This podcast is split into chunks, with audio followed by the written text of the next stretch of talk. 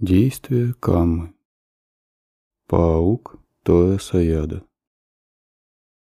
Эта книга издана в качестве Дарадхаммы. Она общедоступна, и на нее не распространяется авторское право. Материал книги можно воспроизводить в любой форме без разрешения автора. При этом рекомендуется избегать каких-либо несанкционированных изменений и искажений текста учений многоуважаемого Паук Саяда. Особое пожелание автора заключается в том, чтобы не включать в оформление и содержание книги его фотографию или биографию. Учитель говорит, это только Дхамма. Пожалуйста, уважайте его просьбу. Любые вопросы по поводу книги могут быть адресованы непосредственно автору. Действие Каммы. Многоуважаемый паук Тоя Саяда. Иллюстрация обложки. Индийский император Ашока около 304-232 года до нашей эры построил множество колонн, увенчанных скульптурными изображениями лошади, льва, одной или четырьмя фигурами быков и так далее, по всей Индии, в Непале, Пакистане и Афганистане. До настоящего времени таких памятников было обнаружено совсем немного. Надписи на колоннах свидетельствуют о пожеланиях императора о том, чтобы его советники и подданные жили согласно Дхамме. Одну из таких колонн он возвел в Лумбине, 249 год до нашей эры, чтобы обозначить место рождения Будды, который покинул наш мир за 200 лет до того. Обнаружение этой колонны и расшифровка надписи на ней стало первым историческим свидетельством существования Будды. Изображение заимствовано из книги «Эдикты царя Ашоки». Многоуважаемый Паук Тоя Саяда сделал символом монастыря Паук Тоя четырех рычащих львов Ашоки. После этого он получил известие из Шри-Ланки о том, что на самом деле Четыре льва несли на своих спинах колесо Дхаммы, которое впоследствии откололось. В связи с этим в символ монастыря Паук были внесены соответствующие изменения. Дар Дхаммы не для коммерческого использования. Намо Таса Бхагавату Арахату Самма Самбутаса Почтение благословенному достойному, совершенстве пробудившемуся. Глава первая. Сутта о связанном путами. Сутта Гаддулабадха. В рамках наших лекций по Дхамме мы рассмотрим две сутты. Гаддулабадха, сутту о связанном путами, и Дутия Гаддулабадха, вторую сутту о связанном путами. Итак, давайте начнем с первой сутты. Монахи, непостижимо начало. Так я слышал. Однажды благословенный пребывал в Саватхе, в роще Джетты, в монастыре Анатхапиндики. Там благословенный обратился к монахам. Монахи, непостижимо начало круга перерождений, самсара. Первого момента не увидеть, когда существа, окутанные неведением, а виджа неваранным саттаном, Искованные жаждой, Танхасамьоджананном, начали блуждать Сантхаваттам и скитаться Самсараттам. Здесь Будда говорит о круге перерождений, самсара, блуждание из одного мира в другой. Сейчас человек, потом божество, затем животное, потом вновь человек и так далее. И о постоянном скитании в рамках одного мира. Снова и снова человек или божество, и так далее. Будда выделяет две основные причины этого непрерывного процесса – неведение, авиджа и жажда, танха. Неведение и жажда наделяют поступки комической потенциальной возможностью. Комическая потенциальная возможность – камма-сатти – это возможность, за счет которой намеренное действие, совершенное телом, речью или умом, способно принести комический результат – Камма-випакка. Эта возможность также называется каммой другого момента, намакханника камма, поскольку мы создаем камму в один определенный момент сознания. И если она созревает, то комическая возможность дает результат в другой момент в этой или будущей жизни.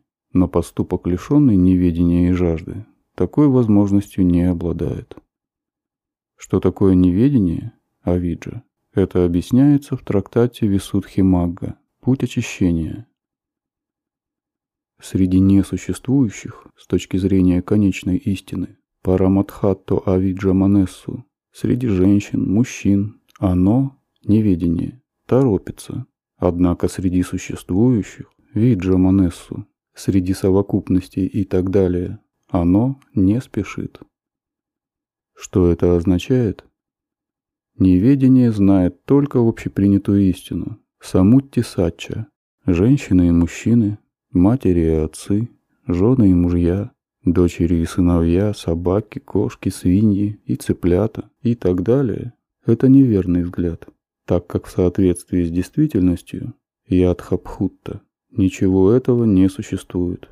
То, что существует в действительности, это совокупности, кхантха, элементы, тхатту, сферы органов чувств и их объекты, яттана, ум, материя, намарупа, зависимое возникновение, патича самупада, действия каммы, три характеристики, тилакхана. И так далее. Если кратко, то это четыре благородные истины. Однако неведение не понимает этих вещей, которые являются конечной истиной. Параматха сачча Поэтому такие размышления – это женщина, мужчина, мать, отец, дочь, сын и так далее – являются результатом восприятия существа – сатта-санна и проявлением неведения – авиджа. А это неведение и есть причина каммы, причина того, почему существа переходят из жизни в жизнь от одного страдания к другому. Неведение – это думать, что существуют мужчины, женщины, отцы, матери, сыновья, дочери и так далее. Это ошибочная точка зрения, потому что на самом деле нет ни мужчин, ни женщин, ни кого-либо еще. Существуют только конечная материя и ум. Чтобы исследовать материю, нам нужно практиковать медитацию в отношении материи. Рупа Камадхана. Это медитация по определению четырех элементов Сатитхатту Ваватхана Камадхана. Тогда мы сможем увидеть мельчайшие частицы скопления материальных элементов Руппа Калаппа. Анализируя их, мы увидим конечную материю. Всего 28 видов материальных элементов Рупа. Помимо материи, существует также ум, зависящий от нее.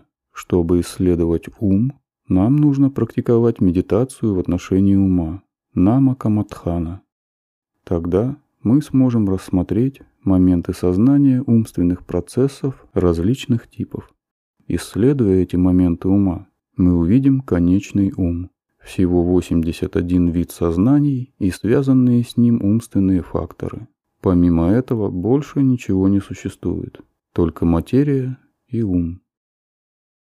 Как только элементы материи и ума возникают, они тут же исчезают что свидетельствует об их непостоянстве. В силу своей недолговечности они не могут представлять собой какую-то неизменную сущность, например, быть мужчиной, женщиной, отцом, матерью, сыном, дочерью и так далее. если кто-то думает, что они существуют, то это является проявлением неведения. Когда имеет место подобное неведение, может возникнуть жажда по отношению к этим несуществующим объектам. А когда наши поступки, совершаемые телом, речью и умом, сопровождаются неведением и жаждой, они обладают комической потенциальной возможностью или каммой. Если же эта камма созревает, то она дает хороший или плохой результат, и мы продолжаем блуждать и скитаться по кругу перерождений. Поэтому в этой сути Будда говорит – Монахи. Непостижимо начало круга перерождений. Первого момента не увидеть, когда существа, окутанные неведением и скованные жаждой, начали блуждать и скитаться. Затем Будда объясняет, как в будущем наступит конец мировой системы. Монахи, Однажды придет время. Сначала высохнет Великий океан. Монахи, однажды придет время, когда Великий океан высохнет, испарится и более не будет существовать. В далеком будущем мир будет разрушен одним из трех способов – огнем, водой или ветром.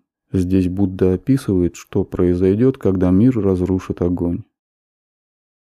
Во-первых, за сто тысяч лет до разрушения перед людьми предстанут небесные божества, девы, с взъерошенными волосами, печальными лицами, вытирающие руками слезы. Они сообщат людям о конце мира и убедят их развивать Четыре божественные обители, безграничное состояние ума, Чатаро Брахма Вихара, доброжелательность, метта, сострадание, каруна, сорадование, мудитта и уравновешенность, упекха, до уровня джханы. Небожители также дадут людям наставление заботиться о своих родителях и почитать старших. Большинство людей примут их слова близко к сердцу и станут развивать доброжелательность по отношению друг к другу, а также накапливать благоприятную камму другими способами. Те, кто сможет, достигнут состояния чханы. Те, кто не способен освоить чхану, благодаря прошлой хорошей камме, переродятся в божественном мире, где, будучи девами, смогут практиковать чхану. Обусловленная неведением и жаждой комическая потенциальная возможность камма сатти, их чханы, становится причиной перерождения всех этих существ в мире Брахм. Спустя долгое время появляется огромное облако, и проливной дождь обрушивается через 100 миллиардов мировых сфер. Люди сеют урожай, но когда посев сходит достаточно высоко, чтобы быть пригодным для выпаса валов, дождь прекращается. Без дождя все растения высыхают и исчезают. И вскоре наступает голод. Люди и земные девы, Пхутта-дева, обитающие на цветах и фруктах, умирают. Благодаря своей прошлой хорошей камме они перерождаются в божественном мире, где, будучи девами, достигают чханы с помощью косины. И опять-таки, обусловленная неведением и жаждой, комическая потенциальная возможность их чханы становится причиной их перерождения в мире Брахм. Спустя еще долгое время вода в мире начнет испаряться. Рыбы, черепахи и другие существа, обитающие в воде, постепенно вымирают. Благодаря своей прошлой хорошей камме они также перерождаются в божественном мире, где, будучи девами, развивают чхану. Обусловленная неведением и жаждой, комическая потенциальная возможность их чханы становится причиной их перерождения в мире Брахм. Согласно закону природы, обитатели ада спасаются из адских миров и перерождаются в мире людей. Там они развивают доброжелательность, после чего и перерождаются в божественном мире, где, будучи девами, достигают чханы. Обусловленная неведением и жаждой, комическая потенциальная возможность их чханы становится причиной их перерождения в мире Брахм. Однако существа, переродившиеся в аду в результате настойчивых неправильных воззрений на ията мичха дитхи, не освобождаются. Обусловленная неведением и жаждой комическая потенциальная возможность их повторяющихся ошибочных взглядов станет причиной того, что они переродятся в промежуточном аду. Локатари Канирая – обители, находящиеся в пространстве между мировыми системами. Таким образом, Несмотря на то, что конец мира близится, постоянное блуждание и скитание существ не прекращается. Будда поясняет.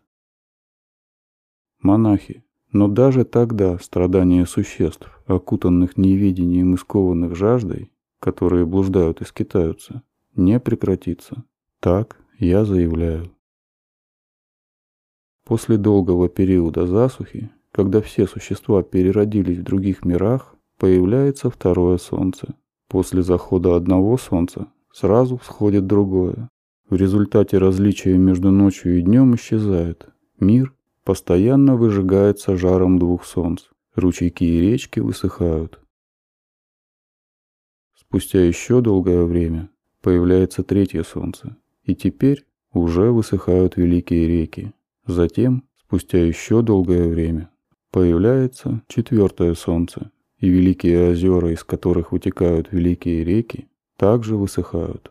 И вот опять, по прошествии очень длительного периода, появляется пятое солнце, в результате чего высыхают моря, так что не остается достаточно воды даже, чтобы смочить сустав пальца. И опять, спустя еще один очень продолжительный период времени, появляется шестое солнце, и теперь уже великая гора Синеру и сама земля начинают гореть и выпускать густой дым. В конце концов, спустя еще долгое время появляется седьмое солнце, и теперь все загорается и превращается в один большой костер. Великая гора Синеру и земля сгорают и разрушаются, а пламя, разносимое сильным ветром, долетает до миров Брахм. И подобно тому, как горящее топленое или оливковое масло не оставляют никаких следов, так и горящая гора Синеру и земля не оставят после себя даже пепла. Будда заявляет, что даже в этих условиях нет конца блужданию и скитанию существ по кругу перерождений. Монахи, наступит время, когда Синеру, царь всех гор, сгорит, разрушится и более не будет существовать.